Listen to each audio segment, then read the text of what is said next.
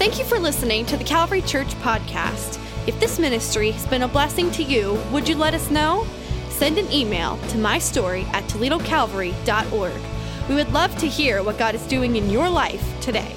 Hey, if you have your Bibles, turn with me to Matthew chapter 5, if you would please, whether you have it in a print or digital form. Matthew chapter 5, uh, we'll look at here in just a minute. While you're turning there, just kind of a quick housekeeping item. Um, hopefully, you got a bulletin when you came in this morning.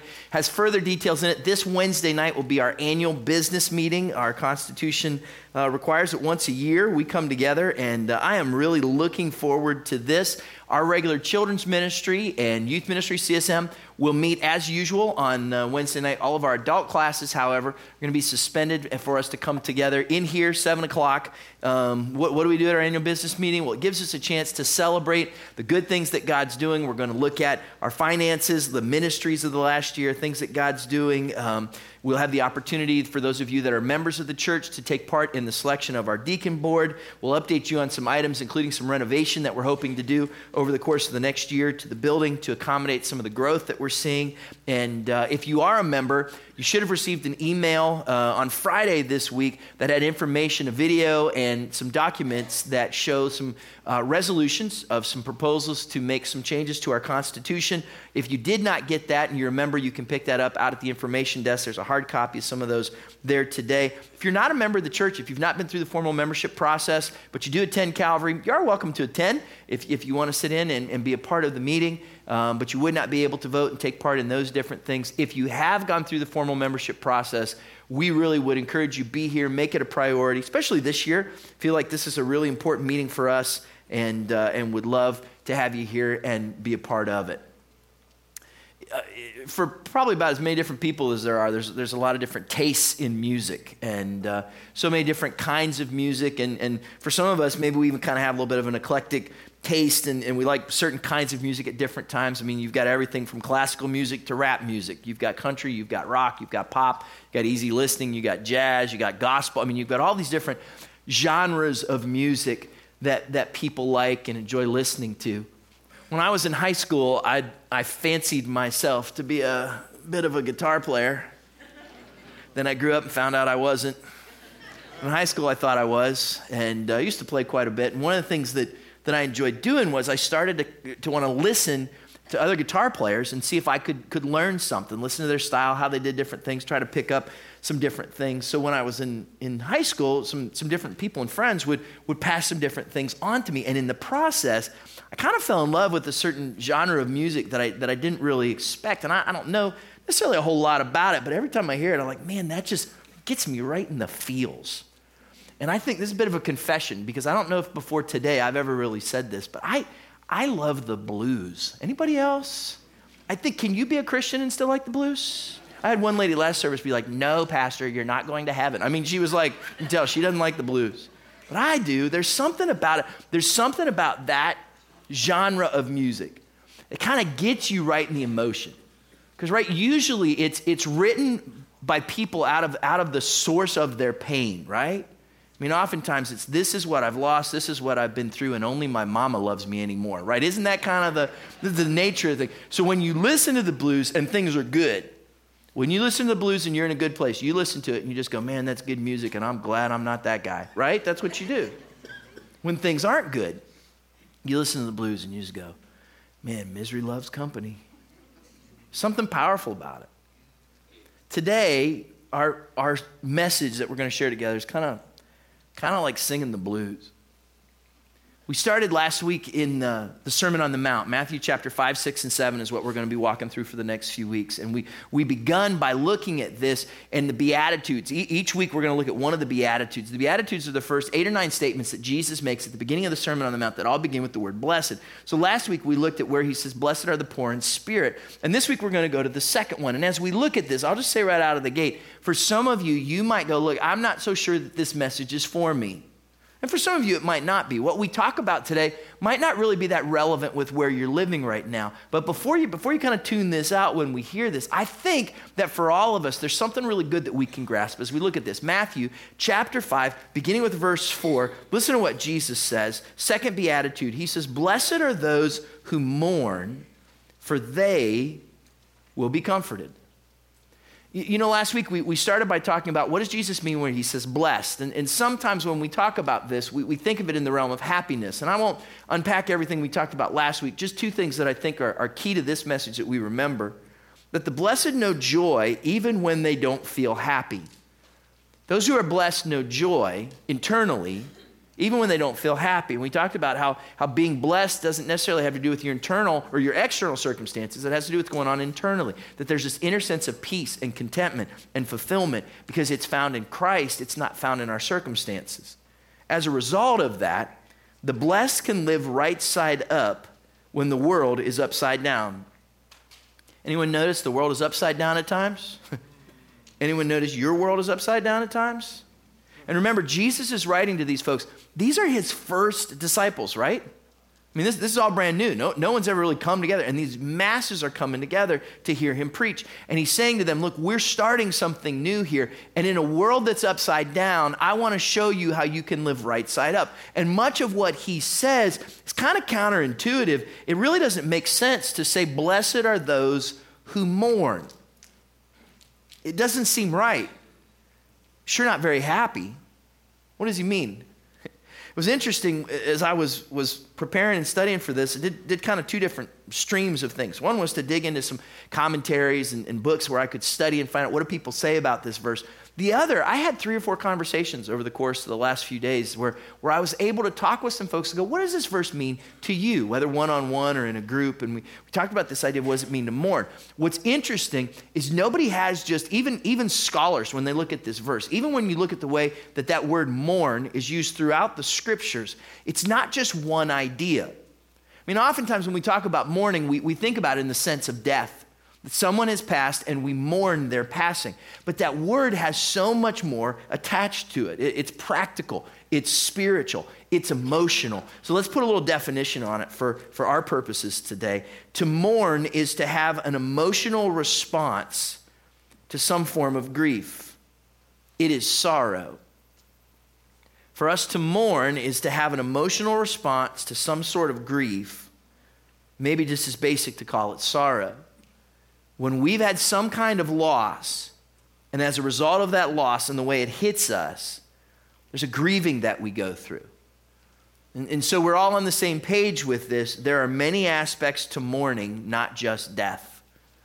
So when we talk about this, we're going beyond just just the idea of someone died. So what we're going to do, let's let's unpack this beatitude. So Jesus says, "Blessed are those who mourn, for they will be comforted." He's got two components here that we're looking at. So I want to look at both of those for just a couple moments today. Let's start with the comforting side because uh, that's that's the end product of what we want, right? We want God to bring us comfort so that we're blessed in these things. So let's start by talking about the blessing of comfort, which seems a little bit interesting to talk about. But how does God bring to us the blessing of comfort? It's the end result that we want. And isn't it what we all want? Because when we're in a difficult time, when we're struggling with sadness or with grief or something, you know what we want? Comfort food. Can I get an amen? amen. It's not good for you, but it sure is good. That's what we want. We want comfort. I mean, just think of it even from this perspective. Let's say someone you know has, has lost a loved one. They have a they have a family member that's passed away, and you may not even know the person who's deceased, but you know someone who's grieving. So oftentimes, what we do is we show up at the funeral home. And there's something powerful about that. Because when you walk in the doors of that funeral home, and someone turns and sees you there, whether you knew the person who passed away or not, when your friend sees you come in, they have this feeling of someone knows me, someone cares about me, someone's there for me. They are comforted in that moment. Do you know what I'm talking about? So that's why it's important that we understand this idea of comfort. Where does it come from? Its most basic form, it comes from, I think, two sources. First is this comfort comes from God. I mean, spiritually, and that's packed in what Jesus is talking about here. Comfort comes from God. He is the source, He is the one who brings it. And we could take time and we could look all throughout Scripture and just kind of unpack different elements of this. One thing is this if you go to the Gospel of John and you look and see the Holy Spirit there is referred to by different terms. There's this, there's this word paraclete that's difficult for us to translate. Sometimes we say advocate, sometimes we say counselor. The, the King James Version uses a word and says that the Holy Spirit will come and be your comforter. He's come to comfort us. It's who he is. Not only that, but if you go to the book of Isaiah, Isaiah 61, sometimes we read this passage as, as like a prophecy of what Jesus' job description would be. What would the Messiah come to do? In fact, Jesus himself, in, in both Matthew and Luke, reads this passage in the synagogue and says, This is what I've come to do. And one of the things that he says, amongst all the kind of incredible things that he promises in this prophecy, and then when Jesus reads this, he says that he's come to be with those who are grieving. He has come to bring comfort to those who are mourning, that he will turn your mourning into laughter and take what is in ashes and restore it to a thing of beauty. So it's in Jesus' job description. So when you think about the Trinity, the Holy Spirit, Jesus the Son, and Scripture even says God the Father comes to comfort us. Interesting passage, Psalm 51, verse 17. David writes, my sacrifice, O God, is a broken spirit. A broken and contrite heart you will not despise. In case you're wondering, let's be honest, sometimes we do. When we feel like life's fallen apart, in our sorrow and our saddest moments, we can have a tendency to wonder is God there? Does He care? Do I matter to Him? And this verse says so clearly God is there, a broken spirit. He will not despise. He's with you to bring you comfort. In my wallet, I carry this little plastic card, and it says on there that I have paid my dues and I am a member of AAA.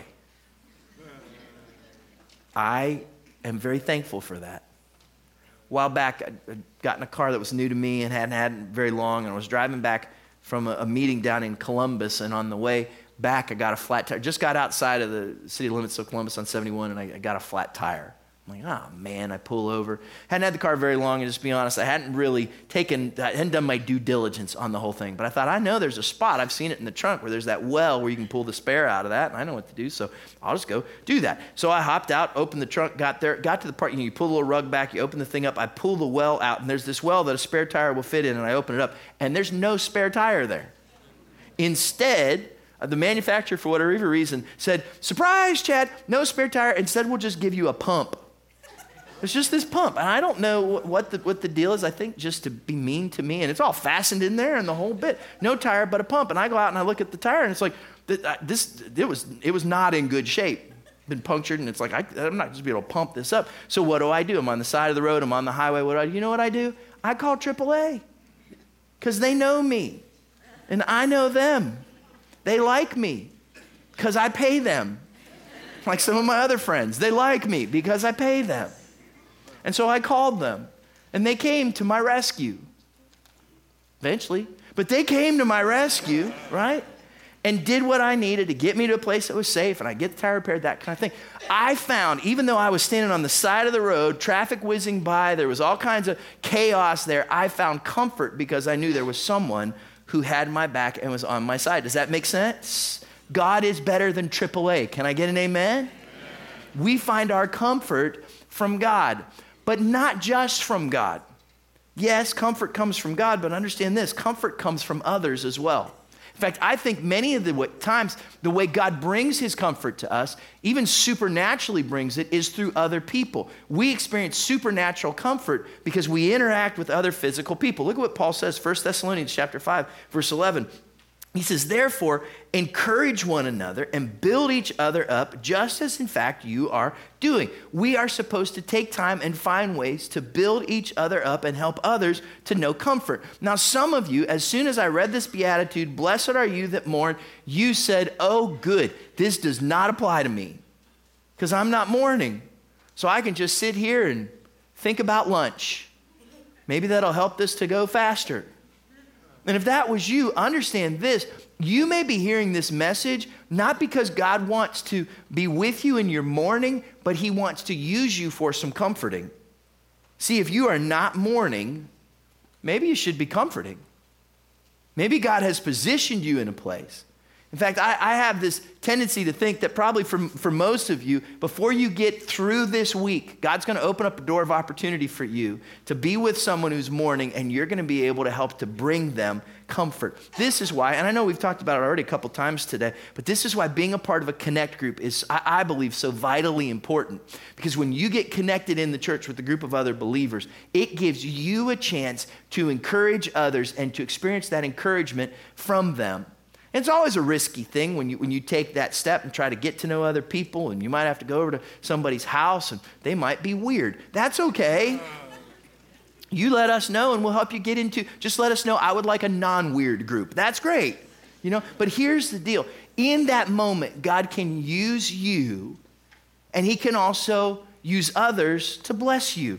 So sign up to join a Connect group. You can do it at the hub or you can do it online. I encourage you to do it today. We're going to start a whole new cycle here in two weeks as we walk through this sermon series, but you can do that by either stepping out to the hub or by doing that and, and realize that God may use you to bring comfort to someone else. Now, here's the reality. Oftentimes, when I see someone, okay, who, who may be grieving, I can have a tendency to kind of want to go, ah, just get over it and get over yourself and kind of be a little judgmental sometimes. I know none of you do because you're holier than me, but I think that way sometimes. And it's important that we don't judge people in the midst of their grieving, in the midst of their mourning. In fact, look at what scripture says. 2 Corinthians chapter 1 verse 3. Praise be to the God and Father of our Lord Jesus Christ, the Father of compassion and the God of all comfort, who comforts us in all our troubles, so that we can comfort those in any trouble with the comfort we ourselves receive from God. For just as we share abundantly in the suffering of Christ, so also our comfort abounds through Christ. Probably about seven, eight years ago, we were, we were still in the building on Glendale, and um, I remember after service, a guy walked up to me, and he said, um, Hey, do you, and I didn't really know the guy very well, kind of casually a little bit. He said, Hey, do you think I could get some time with you this week? And I was like, Well, um, I mean, yeah, you know, I was like, uh, maybe I didn't know my calendar, this kind of thing. And he says, okay. He says, that'd be great because just found out I've got cancer and it's not good. Well, I don't, I don't know. I've, I know I've shared before, you might not all know, but about 21 years ago, my dad died of cancer after a two year battle. And man, when that dude said cancer, I was like, okay, I'm all in. Because he told me what it was. And I was like, man, I know exactly what that's like because I, I knew there was something in my heart that said, I've been in that place. And I know that the Holy Spirit can speak through me and can use me to be a blessing to them because they weren't just people going through something. They were people going through something that I'd been through. That doesn't mean it's easy, that doesn't mean it's pleasant, but it does mean that there will be times that God wants to bring comfort through you to others in sorrow. Understand this times of mourning prepare us for times of comforting times of mourning prepare us for times of comforting. So don't, don't let your sorrows be wasted. Understand that God might want to use what you're going through today to be a blessing to someone else. Does that make sense? Probably about 10 years ago or so. No, it was. It was 10 years ago. I was, I was, uh, when I talk about it and I'm positive, I say I was in a funk. When I'm realistic, and, and I've got to call it something. I was, I was just depressed. I'd never been in a place like that before.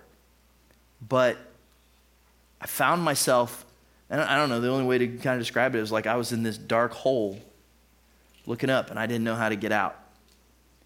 And um, in the midst of that, you know, you're praying, you're, you're calling out to God, you're trying to figure out what in the world's going on here. God, what are you, what are you doing in the midst of this? And what was funny was during those, those months that that was so kind of strong in my life, I would have people that would come up to me, almost sometimes a little gun shy, a little, little embarrassed, and, or they'd make an appointment and they'd go, Pastor, I, I kind of need to talk to you because I think I, I think I might be depressed. There might be something going on. And in the past, I would have looked at them and said, Oh, brother, oh, sister, why don't you go home and read your Bible and listen to Jesus music and just love the Lord and you'll be okay? Now, this time, when they said that, I looked at him and I went, Me too. Me too. When I, when I was going through that difficult time, it, it changed and it has forever changed. the way that I interact with people who are going through those difficult times. See, before, if somebody had come to me, I would have said, Let me pray for you. Now I'm able to say, Will you let me pray with you? There's a difference. Do you see it? Because God uses our suffering to put us in a place where we can help others to know comfort. That's, that's the blessing of comfort. And if you're here and you're not mourning, then I, I kind of believe that God might want to be using you to be comforting to someone else. Now, that's the blessing of comfort, but let, us talk about this too. There also is, and this is what seems kind of counterintuitive there's the blessing of mourning. Jesus says, Blessed are those who mourn. So, how is it that we can know blessing? He, talks about the blessing of mourning. How is it that in what is a painful, difficult time, we can actually know his blessing? Understand this, and I think this is key that mourning is humanity's way of dealing with times of loss.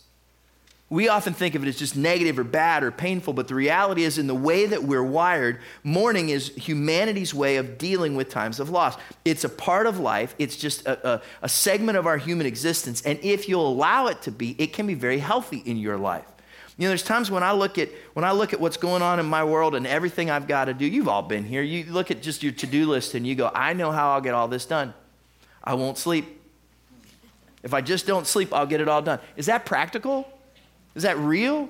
No, you can't do that. At some point, you're, you're, you're going to do yourself in. You've got to sleep at some point. Remember, remember, remember when you were a little kid, or if you had a little kid, and you're having fun, and you're playing, and you're getting dirty, and somebody says it's time to take a bath, and you go, I don't want to take a bath. I like being dirty. And your mom or dad says, You're nasty. You're taking a bath. It's the only way you're going to stay healthy. Life has processes that, whether we like it or not, we have to sleep. We need to get clean. We have to eat. And as a part of what happens in our life, what wears us down, what, what soils us, is the pain and the hurt and the death and the sickness and the sin and the loss in the world around us. And part of the way that we are wired as humanity to deal with that is there are times when we must mourn. We live in a fallen world. At, at best, we could say it's dysfunctional. Would you agree? So understand this mourning is necessary to be functional in a dysfunctional world.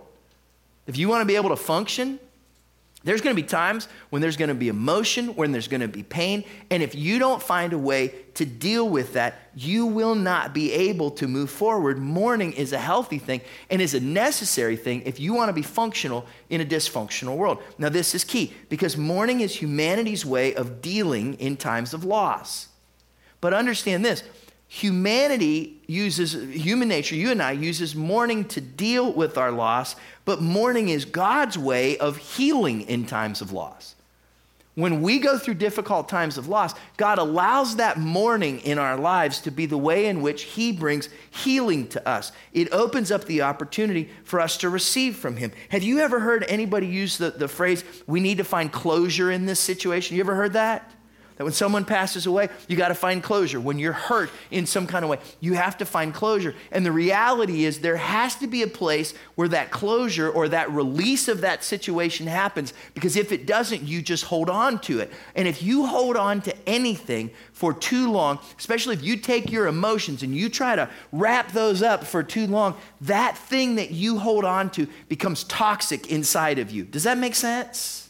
Like, think about just if you have a pool of stagnant water, right? There's no flow, there's no in, there's no out. It's just right there. If that stays there, it's going to breed mosquitoes and it's going to be filled with disease. True? The same thing happens inside of us.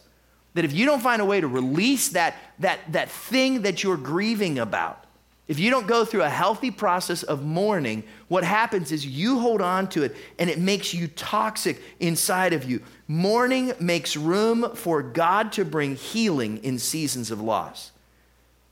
And it may not be possible for God to bring that healing until you allow Him to. That mourning makes room for God to bring healing in the seasons of loss. And it might not be possible to bring in the future until you let go of the past. And sometimes that only happens through mourning in our lives. So we've looked at these two components, right? We've looked at the idea of comfort and we've looked at the idea of mourning. But here's what I want to do in, in, the, in the last few moments that we have together And again, I, have already stated, I know this might not apply to everybody that's here, but I want to walk you through some scenarios. I, w- I want to walk you through four ifs.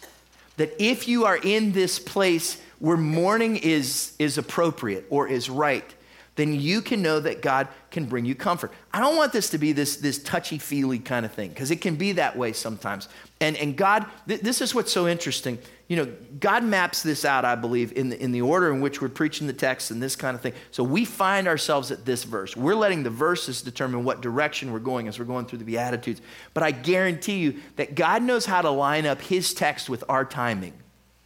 And for some of you, you need to hear this message today because some of you are mourning, and others of you are, and, and you either don't realize it or you've not identified it. You need to mourn.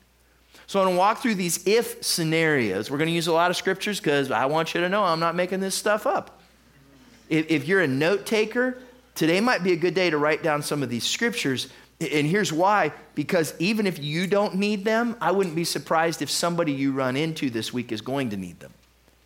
So let's look at four of these if scenarios, kind of these things that might help us. Let's just start with kind of the most basic one when we think of mourning. If you're mourning because of death, there is comfort.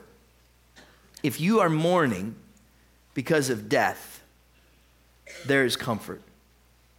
The reality is, you, you can't live without encountering death.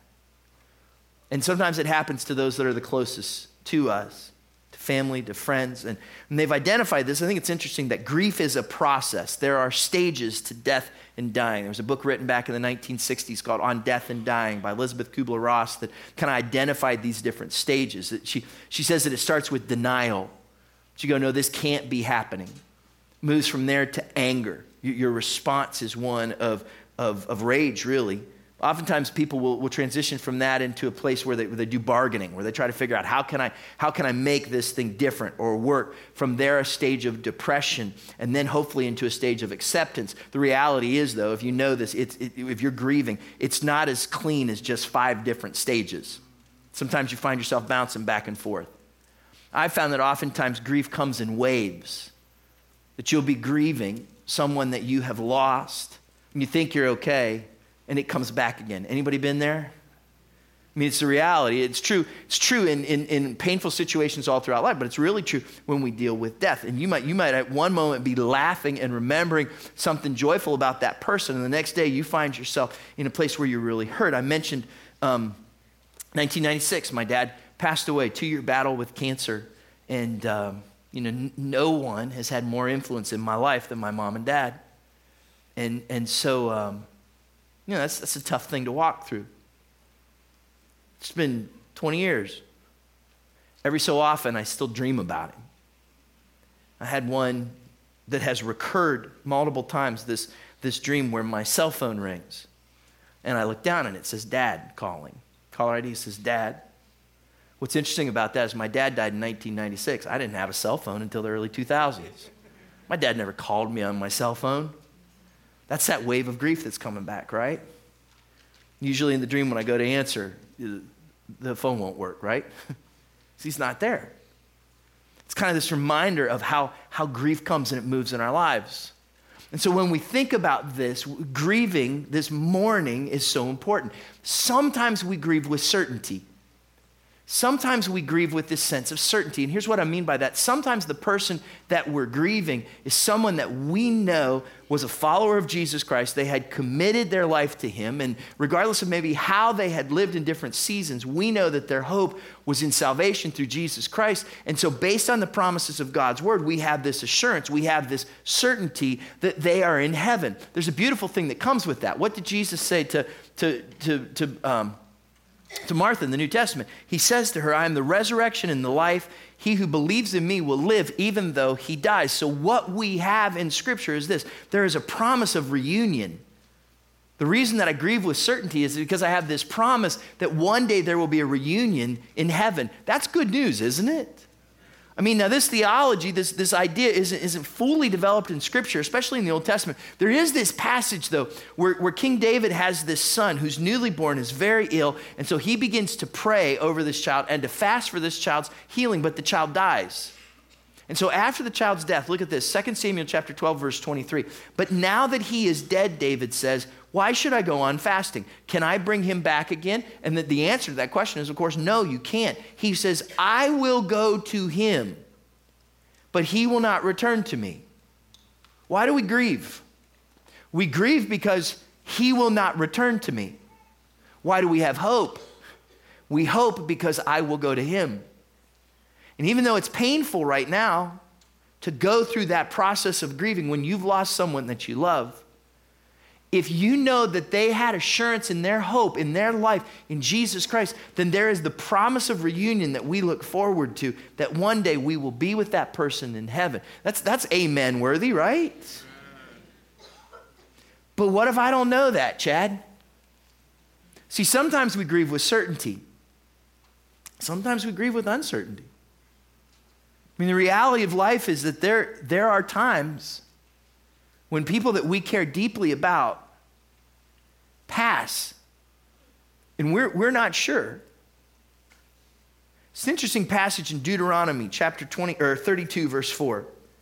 Speaking of God, it says he is the rock. His works are perfect. And all his ways are just. A faithful God who does no wrong Upright and just is he. If I'm uncertain, if I don't know what the reality is of a situation, I know this that God does no wrong, that he does what is right, and I have to trust that God is righteous. And in that situation, I put my hope in him. That's where I find my comfort, even in times of mourning. But like we said, mourning doesn't stop at death. Mourning goes beyond that. It's bigger than that. Death is probably the clearest way that we see it, but we mourn anytime we suffer loss. So if you are mourning because of loss, I want you to know, based on God's word today, that there is comfort. If you're mourning because of loss, what do you, what do you mean by that, Chad? Well, maybe you lost your job. Maybe you've had a loss of a relationship. Maybe it was a dream maybe you've lost hope or, or there's been disappointment. We were talking about this um, this week in, our, in, one of our staff meetings, and I was saying, hey guys, what, what, does this mean to you when you talk about mourning? It was interesting that, that members of our team took this far beyond the idea of death, and they were saying, look, look, mourning happens when people lose this and when people lose that, and they do this. Pastor Keith, many of you know, is, is kind of this die hard, all his life Cleveland Browns fan. And as we were talking about this, he goes, I suffer loss every football season. It's real, right? Not just for the Browns fans, it's real that when we lose something, we feel something. Oftentimes we have to mourn. Know this our feelings of loss can be filled with God's promise of hope. And I know that sounds really simple, but a simple place is where I've got to start. If you've lost something and you're wondering, how do I how do I recover from that? How do I refill that? Look at what Jesus says further on in the Sermon on the Mount, Matthew chapter 7, verse 7. Ask and it will be given to you. Seek and you will find. Knock and the door will be opened to you. For everyone who asks receives, the one who seeks finds, and to the one who knocks the door will be open. Which of you, Jesus says, if your son asks for bread, will give him a stone? Or if he asks for a fish, will give him a snake? If you then, though you are evil, know how to give good gifts to your children, how much more will your Father in heaven? Give good gifts to those who ask him. But let's not just talk about mourning with death. We make it even bigger when we talk about mourning with loss. I, I personally think that one of the reasons that a lot of people have unresolved grief in their life is because they're, they're mourning and they might not even realize it because they're not really sure how to deal with change. So if you're mourning because of change, know that there is comfort if you're mourning because of change, there is comfort. And if you think change doesn't affect people, if it doesn't emotionally hit them, think about some of the headlines that we've seen recently. I was really just kind of um, almost a little surprised. Social media, the reactions that I saw that some people gave to change recently when they saw in the headlines that there were going to be changes with both Bob Evans and the Andersons. Do you remember that? Here in Northwest Ohio, when people heard those things were changing, there were a lot of upset people. We're going to lose the Andersons? Are you kidding me? I go to Bob Evans, get comfort food, and then I go to the Andersons on the way home. That change affects us. And when that change brings that sense of loss, you know what that causes us to do? Call it what it is it causes us to mourn. Here's, here's reality change is unavoidable. True? Change is going to happen. If you want to try to prove me wrong, here's, here's how I can just prove my point. Do you remember Friday and then Saturday? 70 on Friday, 30 on Saturday? Welcome to Northwest Ohio, right? Change is unavoidable, but change can be favorable. Too many times when we talk about change, we immediately make it negative. Let's say this What if I come to you and say, Hey, I want to make a change, I want to double your salary? Is that okay? Yeah, you'll do that because change can be favorable. It can be a good thing. Think of it if you're in a spot and I say, stay right there in that spot and never move, your muscles are going to atrophy. You're going to get sores on your skin. At some point, you have to change. You have to move. If you don't, you begin to disintegrate and fall apart. Beyond that, I've come to find out that many times the way that God brings his blessings into my life is through change, whether it's something I hoped for or whether I didn't. So change is unavoidable, change can be favorable but let's just talk about it for what it is. Change can be difficult, it's not always easy. That mourning that we experience sometimes when we don't like the change, that's natural. Just, just to be candid, I, I don't like a whole lot of change. I'd, I'd rather know that things are good. I'm holding on to what I know has worked in the past. I'm, I'm uncertain about the future if it changes because then I don't have the same security that I had. I don't like change a whole lot. And you know what? Sometimes when there's change about something and somebody doesn't like it and you express it somewhere or something like that, sometimes what people will say to you is, hey, you just have to deal with it. Look, when I'm struggling with change and I don't like it, it doesn't help me one bit when you say deal with it. Right? It's difficult. It's hard to go through those times. Here's what's even here's what's even so tricky about change is when change comes then I look ahead and I don't have the same certainty that I had before. And so then what happens is I start to worry. Because I start to wonder, how's this change going to work out? What's Jesus say about worry? Look, the uncertainty of change brings the opportunity for worry. It breeds it, stirs it up inside of us. So if that uncertainty of change is stirring something inside of you, Sermon on the Mount, Matthew chapter 6, verse 28. Why do you worry about clothes? See how the flowers of the field grow? They do not labor or spin. Yet I tell you that not even Solomon in all his splendor was dressed like one of these. If that is how God clothes the grass of the field, which is here today and tomorrow is thrown into the fire, will he not much more clothe you, you little faith.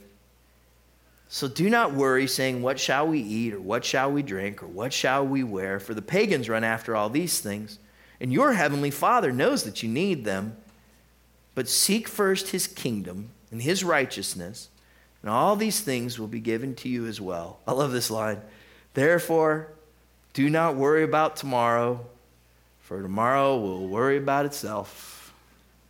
Every day has enough trouble of its own. It's true, isn't it? If you're struggling with change, go ahead and embrace that, that mourning. But don't let it turn to worry. Because God wants to bring you comfort. Last one. Do you remember when you were in elementary school I know we had a we had a setup in some of our classrooms when I was in elementary school where you have your desk, right, and then you have your chair where the two are not attached, and you have to slide your chair in and out. And sometimes, if you had to stand up in class or you were going to sit down, somebody might sneak up behind you, or maybe the person who sits behind you might get behind that chair, and you don't know that they're there. And then just before you go to sit down, they snatch it out from under you. Do you know what I'm talking about? It's funny to watch, isn't it? It's funny, unless you're the person whose chair got pulled out. And then it hurts. In fact, the truth is, the reason teachers don't like it is it's dangerous. Because when you get that chair pulled out from under you, you, you could really get hurt. It's trying to be funny or have a little good time, but it can be a very painful thing. Even beyond that, do you remember when you were in school? Maybe this happened to you. I remember, I remember watching this. People even try to do this to me. You've got that kid, that mean, evil, demon possessed kid. Do you know who I'm talking about? Who you go walking by and he sticks his foot out. Not because he's trying to be funny, because he's trying to be mean. You know what he's trying to do? He's trying to hurt you.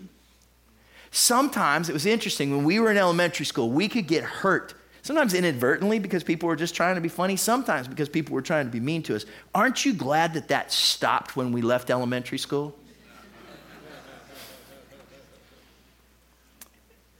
If you're mourning because of hurt, there is comfort.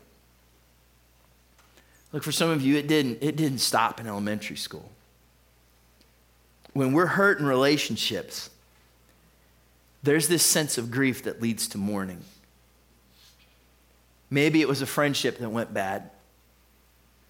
Maybe it was someone in your family, a parent, family member who betrayed you. Maybe you watched your marriage fall apart. For some of you, maybe you got hurt in a church. Maybe this church, maybe another church. And what's interesting, if that pain comes to us in relationships, in a family, in a church setting, and we don't deal with it, it starts to define who we are. Like, I, I, know people that it doesn't take long to talk to them until they tell you about what's happened to them. When you get talking and it comes to, well, my, my dad did this, or I had this happen over here at that church, it doesn't take long. And watch this if our hurt does not lead to healing, it may become defining.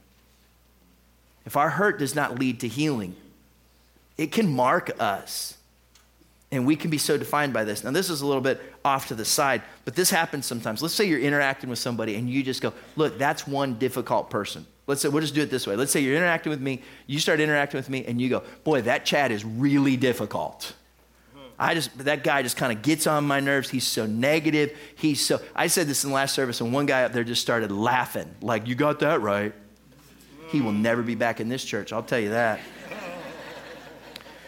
So you interact with somebody like that, and what I have a tendency to do when I interact with a difficult person, I have a tendency to check out on that person and go like, look, I, I, you know what? They are difficult, not nice, rude, a jerk, without taking time to think about what's happened to that person. Here's, here's something that I've had to learn the hard way. People view life through the filter of their fears and the perspective of their pain. How do people see the world? They see it through the filter of their fears. Whatever it is they're afraid of, kind of is a filter through which they see things, and they see it through the perspective of their pain. If I got hurt by that back there, then I'm afraid I'll get hurt by that same thing up here. And it affects how people. So sometimes the reason people are difficult is because their fears and pain have defined them. And I don't need to check out on them. Maybe what I need to do is check in sometimes on them and see if in the midst of their grieving, God can use me to help bring comfort. Does that make sense? Because hurt without healing may eventually lead to bitterness and distrust. You know people that because of the hurt they've experienced, they find themselves at a place where there's a bitterness and a distrust that sometimes can seem to guard and, and, and guide their lives. Now, look, for some of you, we're at that point in the sermon where, where you've checked out on me. Not as many as usual, but for some of you, that's, uh, that's happening. If you've checked out, just dial in for a couple more minutes. Because for some of you that have been hurt, whether it was by me, whether it was by a family member, whether it was in a church somewhere, on behalf of this church, I want to say I'm sorry because I'm pretty sure that wasn't how God designed it. Look, the institutions like friendships and the home and the church were designed to be places where you could know love, where you could be nurtured, where you could find trust, and that would be safe. That's how God designed them. The problem is they don't always play out that way. The reality is God's perfect plan is sometimes damaged by human sin. Have you seen that to be true? There are times when God's perfect plan is damaged by human sin. And this leads to broken people. And for some of you, you've been experiencing something in your life, and maybe you haven't identified it as mourning before today. You know there's a loss, but you're not exactly sure how to deal with it. And the Holy Spirit may be speaking to your heart and saying, This is something that you need to allow me to help you wrestle through so that you can find comfort. Look, some of you have been hurt by a loved one, by a parent, by a friend, by a spouse. And as a result of that, it's, it's that filter, it's that perspective that you have. And what happened in the past is affecting your today and your future. Please, I'd encourage you do not let an unhealthy human experience of yesterday keep you from God's best for your life today. In the present, in this moment, please don't let that unhealthy human experience of yesterday keep you from God's best for your life today. And for some of you, and this is just, it's just real. Maybe you were hurt in, in a church by a leader, by an injustice that was done. I don't know, maybe by me, maybe by another pastor or a leader. I know I've done it. I had multiple conversations recently with individuals who said to me, This, this is what happened to me in a church. I had invested my time, my resources, my energy, my influence. I thought the foundation was solid, and I found out it wasn't. And I came in this place, and people who I thought I could trust, I found out I couldn't. And the things that I had invested in and I built, I watched those things crumble. And as a result, I've lost friendships. I lost people who felt like family. I don't know what to do with these hurts. And this pain has left me in a rough place. And you find yourself in a spot where you feel like you're mourning. It comes in these different waves. It's grieving. This is a little awkward to talk about, especially when you talk about the church because I'm a pastor. but I think it's important that we talk about it.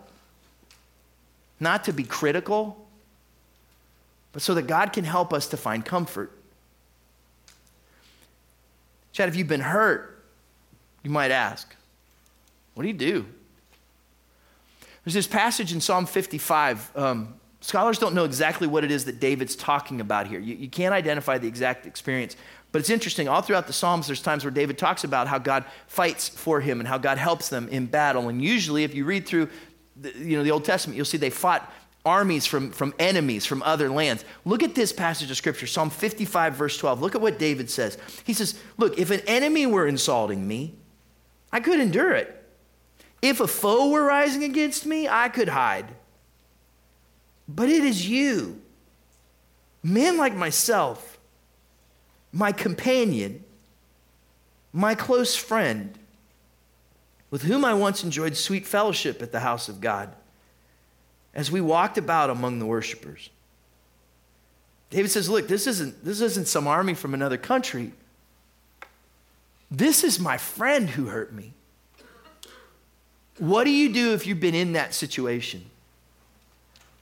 Like David, I would start with this trust God to know the truth. You know, sometimes we want to try to make a point. We want to try to tell the story. We want to try to, to prove ourselves in a certain way. And the reality is, there are points where we have to go, God, I have to trust you with this.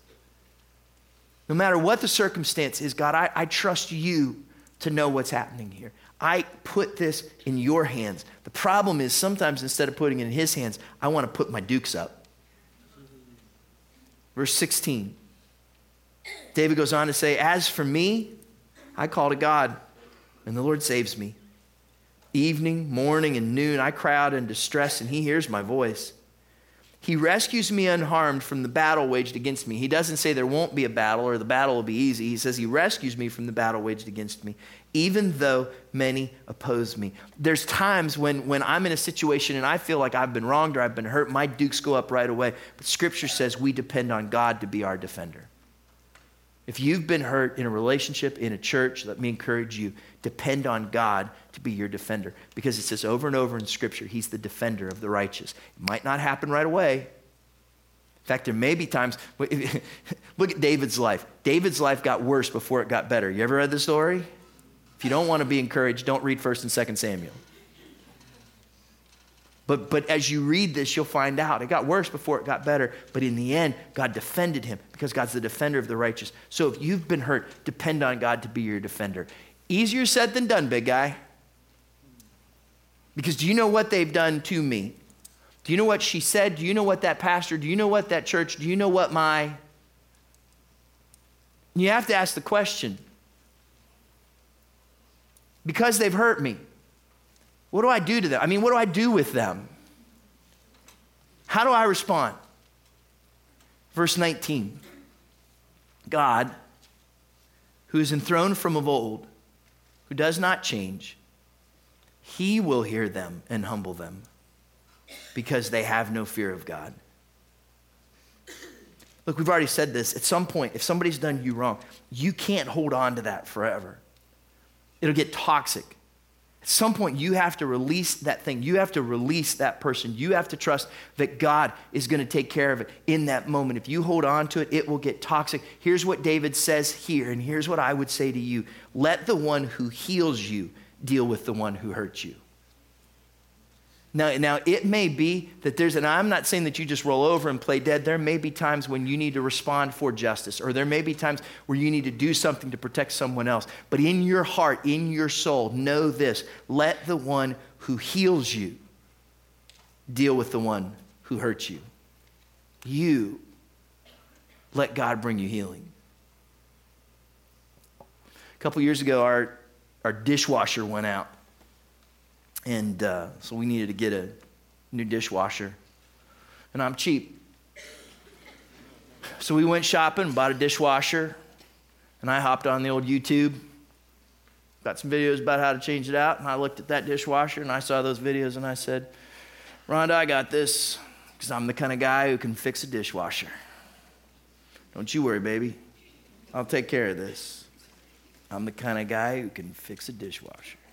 Took the old one out, put the new one in, did all the connections, got it all fixed up, pushed the start button on that thing, and it was running, and I was a happy man. And I looked over at Rhonda and said, Aren't you a lucky woman? you married the kind of guy who can fix a dishwasher. And then I went downstairs. I got a little office down in my basement, just this kind of little room. I've got a books down there and a little desk and work and study down there sometimes. And I went downstairs, and as I was down there, I heard Guess what's right over my office? Dishwasher. I said to myself, don't worry, it'll stop. Didn't stop. And I realized I'm not the kind of guy that can fix a dishwasher. I had to grieve. Sat down there on the couch in my office and had a moment of mourning. I thought I was one thing. Found out I was another. And after I cried and wailed and mourned for a few minutes, pulled myself together and I went upstairs. And I said, Rhonda, tomorrow's a very busy day for me. So you know what I need you to do? I need you to get on the phone and find the kind of guy that can fix a dishwasher.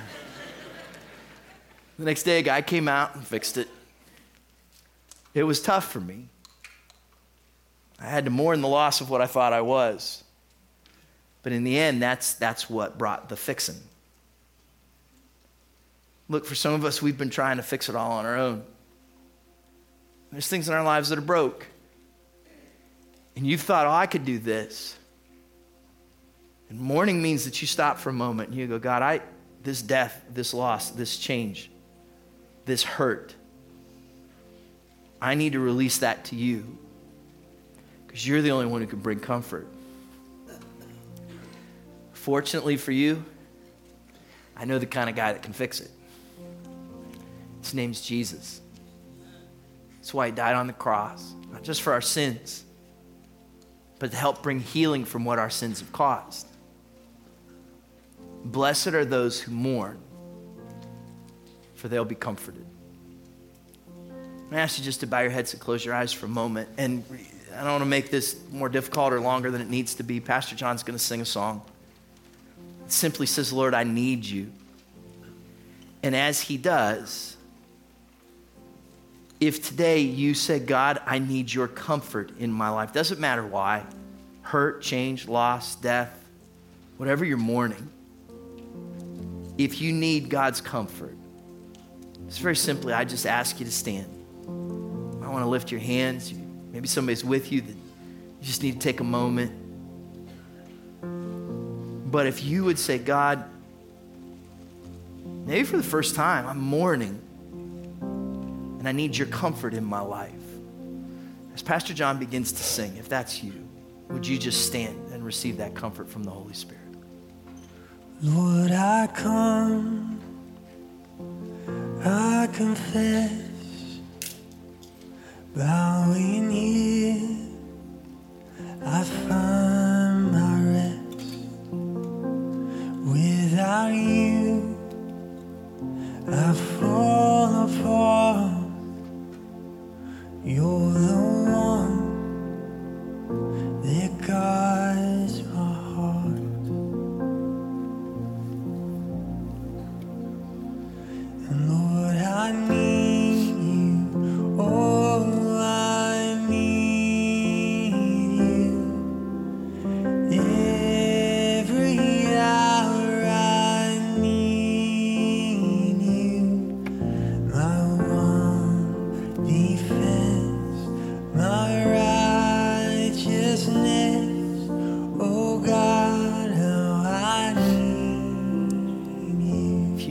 comfort, make that your prayer.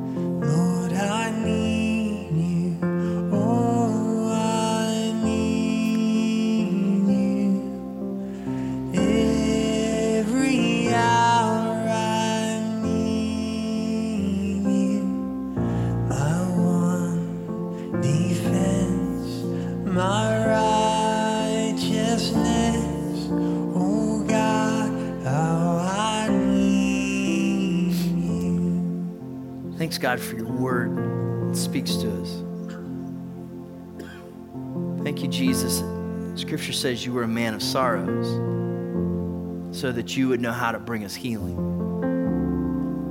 God, you know the places in our world and in our lives where we need your comfort, where we need your healing, your strength, and your restoration. God, I pray in this moment, would you minister that to those who are standing? God, even to some of us who know in our hearts that we probably should be. Lord, as we mourn, you come alongside of us?